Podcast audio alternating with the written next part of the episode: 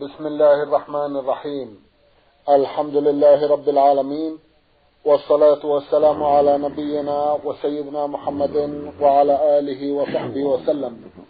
مستمعي الكرام السلام عليكم ورحمة الله وبركاته وأسعد الله أوقاتكم بكل خير. هذه حلقة جديدة مع رسائلكم في برنامج نور على الدرب. رسائلكم في هذه الحلقة نعرضها على سماحة الشيخ عبد العزيز بن عبد الله بن باز الرئيس العام لإدارات البحوث العلمية والإفتاء والدعوة والإرشاد. مع مطلع هذه الحلقة نرحب بسماحة الشيخ ونشكر له تفضله بإجابة السادة المستمعين فأهلا وسهلا بالشيخ عبد العزيز. حياكم الله وبارك فيك حياكم الله. أولى رسائل هذه الحلقة رسالة وصلت إلى البرنامج من المستمع ميم ميم عين من جدة. أخونا له ما يقرب من تسعة أسئلة. في أولها يقول هل يجوز صرف الزكاة على الابن والأخ الذي يرث من أمه أو الأخت التي ليس لها زوج؟ نرجو أن توجهونا. جزاكم الله خيرا. وكذلك الابن إذا كان محتاجا. بسم الله الرحمن الرحيم. الحمد لله وصلى الله وسلم على رسول الله. وعلى آله وأصحابه من اهتدى بهداه. أما بعد فلا حرج في صرف الزكاة للأخ الفقير والأخت الفقيرة وبقية الأقارب الفقراء كالأخوال والأعمام وابن العم ونحوهم بعموم الأدلة. ومنها قوله جل وعلا إنما الصدقات للفقراء والمساكين. يدخلون في هذه الآية الكريمة أما الإبن فلا أما الأولاد لا لأنهم بضعة من الرجل فلا يصرف فيهم الزكاة. وعليه نفقتهم. فأولاد الإنسان من ذكور وإناث وأولاد أولاده وإن نزلوا كلهم لا يعطون الزكاة. إذا كانوا فقراء يعطيهم من ماله ينفق عليهم من ماله ولا يعطيهم من الزكاة. هذا هو الذي عليه أهل العلم. وهكذا الآباء والأمهات والأجداد والجدات لا يعطون من الزكاة. ينفق عليهم ولدهم أيضا من غير الزكاة. نعم. جزاكم الله خيرا. يقول هل تجب الزكاة على رأس المال المستثمر في شركة؟ في شكل أسهم أم أن الزكاة على الربح فقط إذا بلغ النصاب وما مقدار النصاب؟ هذا فيه تفصيل. فإن كانت السهام للبيع. وجبت الزكاة فيها والأرباح جميعا. والنصاب في الذهب عشرون مثقالا. وفي الفضة مئة وأربعون مثقالا. ومقداره من الذهب بالجنيه السعودي أحد عشر جنيه ثلاثة أسباع جنيه. ومن الفضة ستة وخمسون ريال فضة سعودي. فالزكاة تجي في السهام وفي الأرباح إذا كان للبيع. نعم. كان يساهم في أرض للبيع أو يساهم في سيارات للبيع أو ما أشبه ذلك للبيع فيزكي الجميع. أما إذا كانت المساهمة في شيء لا للاستغلال لا للبيع من الأرض ساهم فيها يستغلونها بالزراعة ونحوها. أو بالتأجير. فهذه الزكاة في في نتاجها الزراعة إذا بلغت النصاب الحبوب زكوها إن كانت تمر زكوها إذا بلغت النصاب وهكذا. المقصود إذا كانت المساهمة في أرض ليست للبيع مثلا بل للاستغلال بالزراعة ونحوها أو بالتأجير فليس فيها زكاة. إنما الزكاة في نتاجها. الأجرة التي تؤخذ عنها إذا بلغت النصاب تزكى إذا حال عليها الحول الحبوب والثمار اللي فيها تزكى إذا بلغت النصاب وهكذا. نعم. جزاكم الله خيرا. هل تجب الزكاة على المال الشبه ضائع والذي في علم الغيب ولا يعرف هل سيعود إلى صاحبه أو لا؟ المال الضائع لا زكاة فيه مثل الإبل الضائعة نعم. أو غنم ضائعة أو بقر ضائعة أو نقود ضاعت لا يدري أين ذهبت. ليس عليه زكاة. حتى يجدها ثم يستقبل حولا جديدا. إذا وجدها نعم. يبدأ الحول. وهكذا الديون على المعسرين. يعني كالضايع. الدين الذي على المعسر لا يستطيع الأداء ليس عليه زكاة حتى يسلم له حتى يقبضه منه فيستقبله حولا كاملا. وهكذا الديون على المواطنين الذين لا يعطون الحق. يماطلون ولا يعطون الحق. ليس فيه زكاة حتى حتى يقبض المال. فالمماطل من جنس المعسر صاحبه تعبان معه لا ليس عنده مال في الحقيقة حتى يقبضه فإذا قبضه زكاه إذا حال عليه الحول بعد قبضه. والخلاصة أن المال الضايع نعم.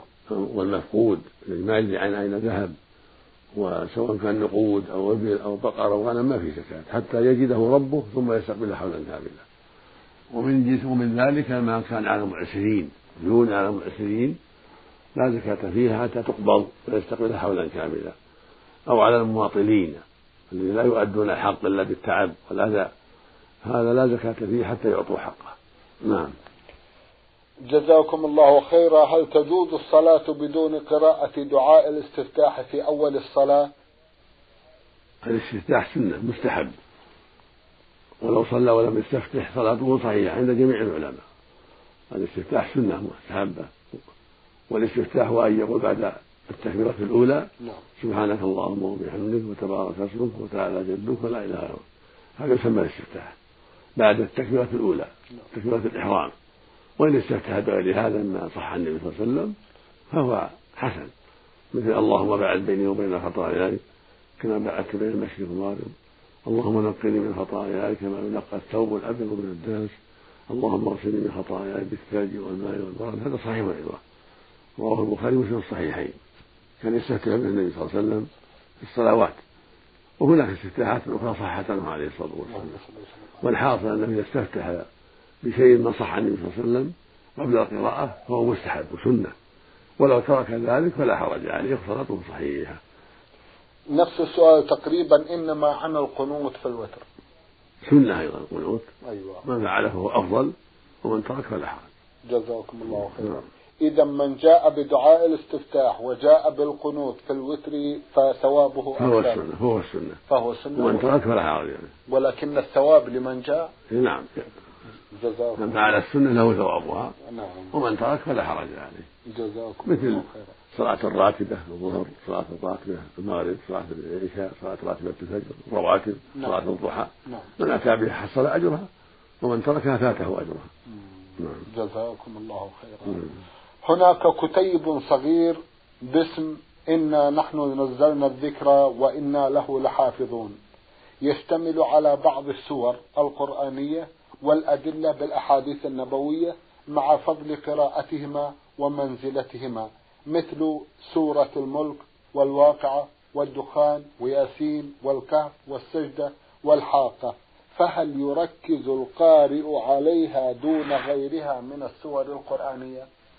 لا هذا يحتاج إلى النظر يعني كثير من هذه الأحاديث غير صحيح التي أشار إليها صاحب الكتيب نعم. لا بد النظر فيها كما ثبت عن النبي صلى الله عليه وسلم أنه كان يستعمله في الليل أو في النهار فعله المؤمن وما لم يثبت فلا يستحب يقرأ كبقية القرآن يقرأ مع القرآن كبقية القرآن.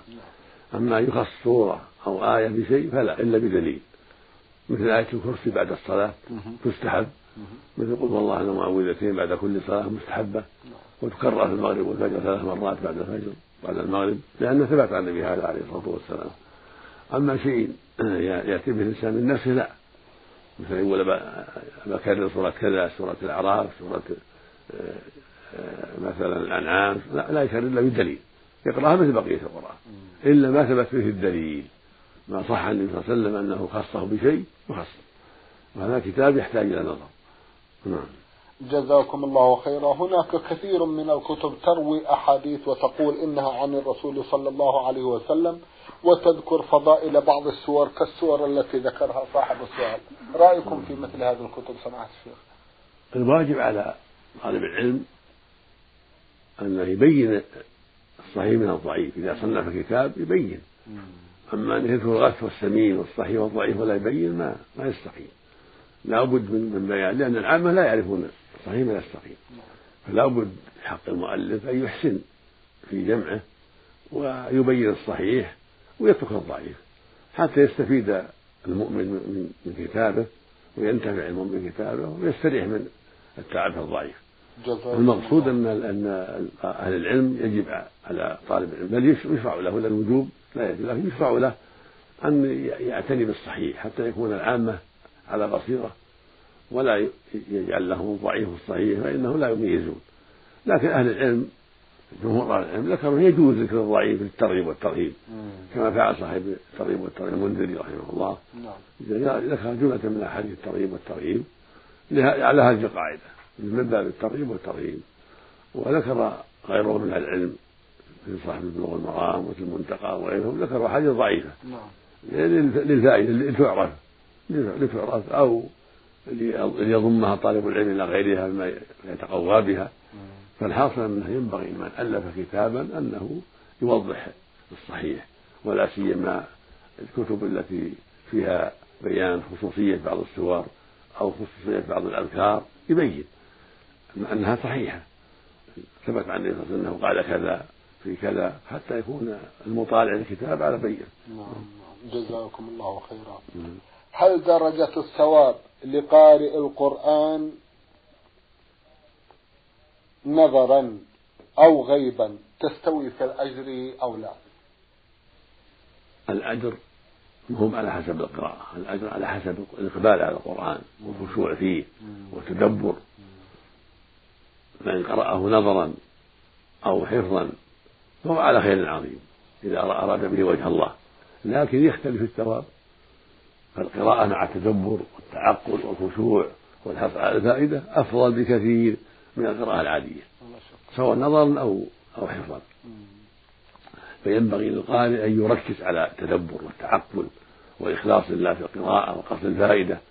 وبهذا يحصل له الأجر العظيم والفائدة الكبيرة سواء قرأ المصحف أو قرأ عن ظهر قلب إذا ليست العبرة بكون القارئ يقرأ غيبا أو نظرا. نعم العبرة بالإقبال على القراءة والتدبر والاستفادة من القراءة والعناية بها وأن يقرأ كما ينبغي من غير لحن ولا تساهل. نعم. نعم. على قدر استطاعته على قدر استطاعته فاتقوا الله ما استطعتم. جزاكم الله خيرا. آه الفائدة إذا آه التي تركزون عليها سماحة الشيخ والتي يجب أن يستفيد منها قارئ القرآن هي؟ ركز على التدبر. يقول الله جل وعلا كتاب أنزلناه إليك مبارك ليدبروا آياته. ويقول سبحانه أفلا تدبرون القرآن أم على قلوب أقفالها؟ فأنا أدعو كل مؤمن وكل مؤمنة إلى العناية بالقراءة والتدبر. يقرأ مع تدبر القلب حاضر. يتدبر ما يقرأ. إذا مرت الآيات التي فيها الجنة سأل الله الجنة وفرح بهذا الشيء وتدبر هذا الشيء. وإذا مرت آيات النار كذلك استعاذ بالله من النار وخاف منها حصل لقلبه وجل من ذلك يتدبر. إذا مرت به أسماء الله عظمها وأثنى عليه سبحانه وسبح سبحانه. إذا مرت عليه القصص اعتبر بالقصص قصص الأنبياء ومن مضى هكذا يعتدي يعتني يتدبر حتى يستفيد. جزاكم الله خيرا. العمل بما يعلم من القرآن الكريم سماحة الشيخ هل يترتب الأجر على ذلك أو لا؟ الأجر عظيم إذا عمل نعم. ولكن يختلف. مم. إن كان واجب وجب عليه العمل. وإن كان مستحب استحب له العمل. مثل أقيموا الصلاة وآتوا الزكاة. واجب يعني يقيم الصلاة ولا يؤتي الزكاة. نعم. حافظوا على الصلوات هذا واجب فرض.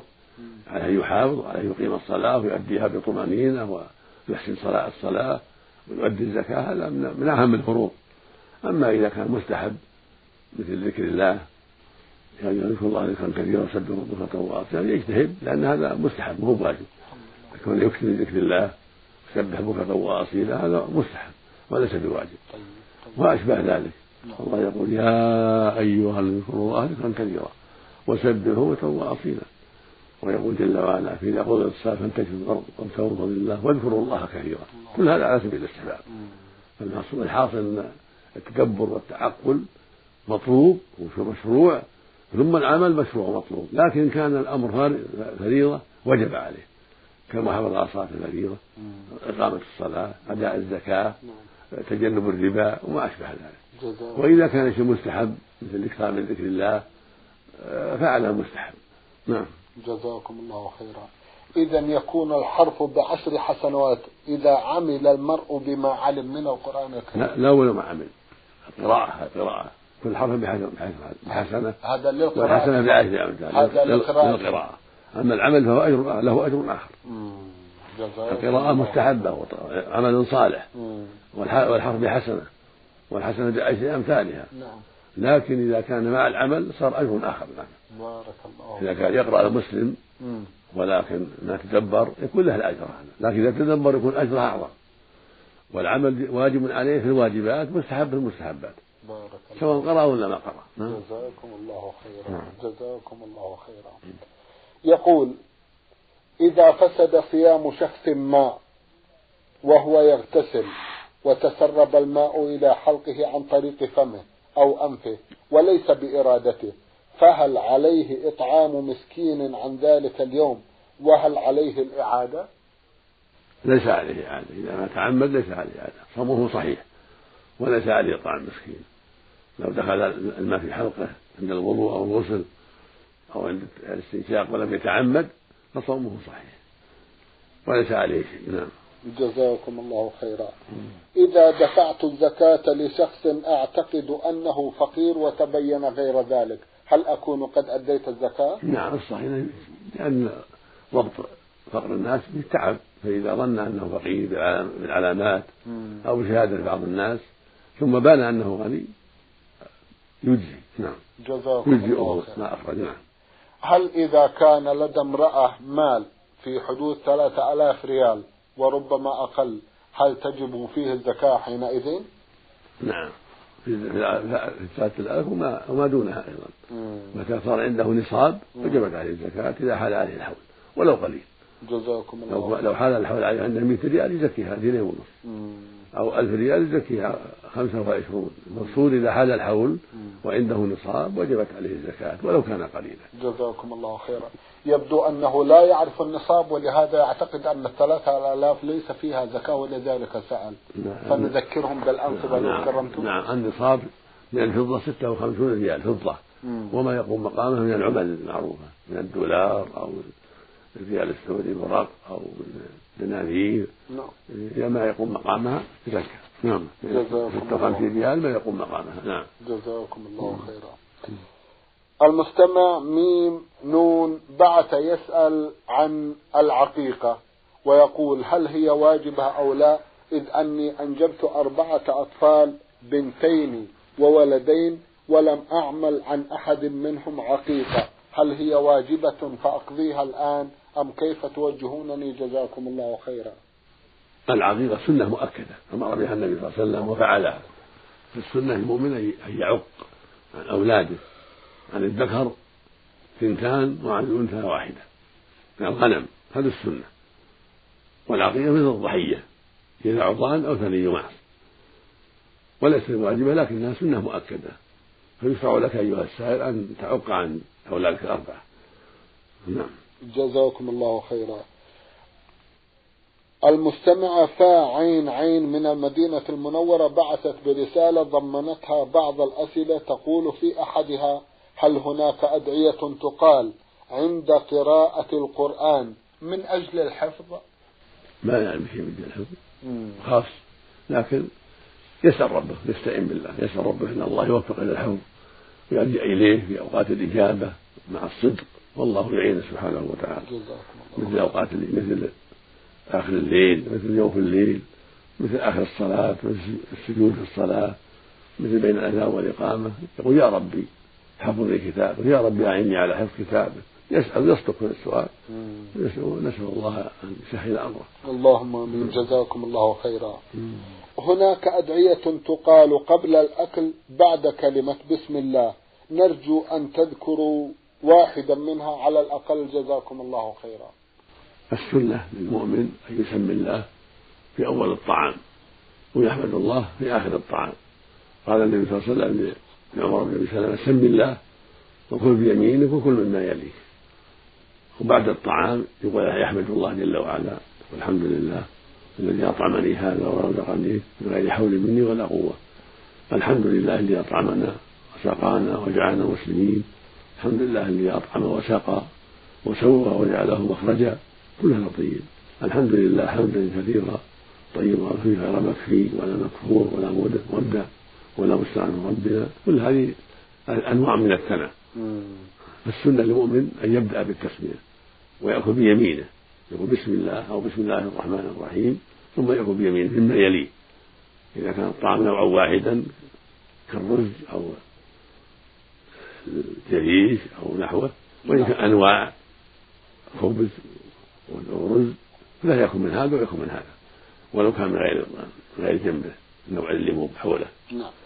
ويسمي الله في أوله ويحمد الله في آخره في المحامد التي أخبر بها النبي صلى الله عليه وسلم. ومنها كما تقدم. من المحامد ما تقدم أن يقول الحمد لله رب العالمين أو الحمد لله الذي أطعمني هذا ورزقني من غير حول مني ولا قوة. الحمد لله الذي أطعم وسقى وسوى وجعل له مخرجا. الحمد لله الذي أطعمنا وسقانا وجعل المسلمين. الحمد لله الذي أطعمنا وسقانا وكفانا وأوانا. فكمل كافيا ولا مغري. الحمد لله حمدا كثيرا طيبا مباركا فيه مباركا فيه. غير مكفي ولا مكفور ولا مودع ولا مستعان ربنا. كل هذه أحكام عليه الصلاة والسلام. اللهم صل عليه جزاكم الله خيرا. تقول صاحبة الرسالة لي والدة أتشاجر معها أحيانا لأني لا أستطيع أن أتمالك نفسي فماذا أفعل؟ أفيدوني أفادكم الله. تقول لي والدة أتشاجر معها أحيانا لأني لا أستطيع أتمالك نفسي فماذا أفعل؟ أفيدونا أفادكم الله. الواجب عليك الرفق بالوالدة وحسن المعاملة. وعدم المشاجرة. الوالدة حقها عظيم وهكذا الأب حقه عظيم. الله يقول جل وعلا في كتابه العظيم مواضع كثيرة وبالوالدين إحسانا. ويقول سبحانه أن اشكر لي ولوالديك إلي المصير. ويقول جل وعلا وقضى ربك ألا تعبدوا إلا إياه وبالوالدين إحسانا وبالوالدين إحسانا. إما يبلغن عندك الكبر أحدهما أو كلاهما فلا تقل لهما أف ولا تنهرهما وقل لهما قولا كريما. واخفض لهما جناح الذل من الرحمة وقل رب ارحمهما كما ربياني صغيرا.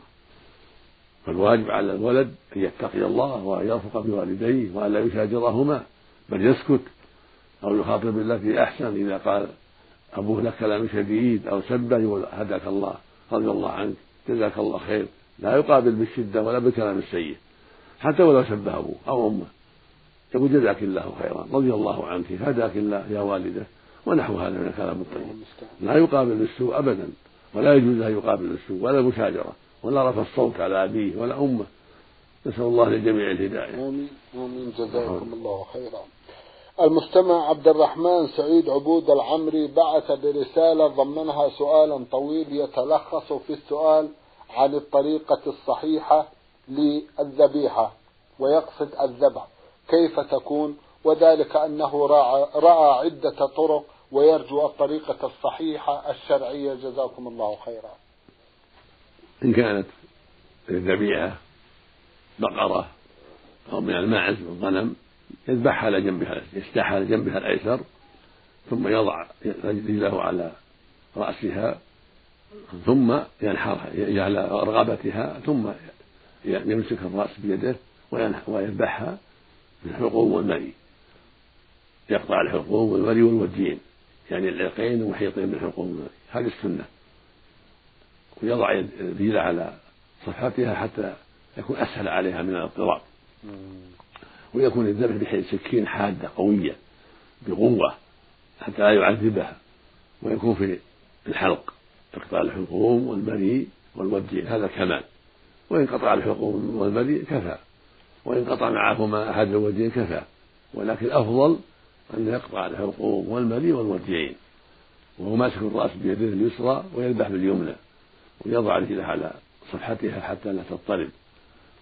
وإن كان المذبوح بعيرا يطعنه باللبة بالحربة في لبته اللي بين الصدر والرقبة. فاللبة في محل الطعن والذبح. ولو ذبحها مثل ما يذبح البقرة أجزى لكن كون مع اللبة أفضل. ويسمي الله عند الذبح والبسم الله والله أكبر. عند الذبح بسم الله والله أكبر. هذا هو المشروع في الذبح. ويسمى طعن اللبة نحر. ويسمى قطع الحكمان بالسكين يسمى ذبح. ويكون الأفضل عند مستقبل القبلة يوجهه إلى القبلة. هذا هو الأفضل. ولو ذبح إلى غير القبلة أجزأت.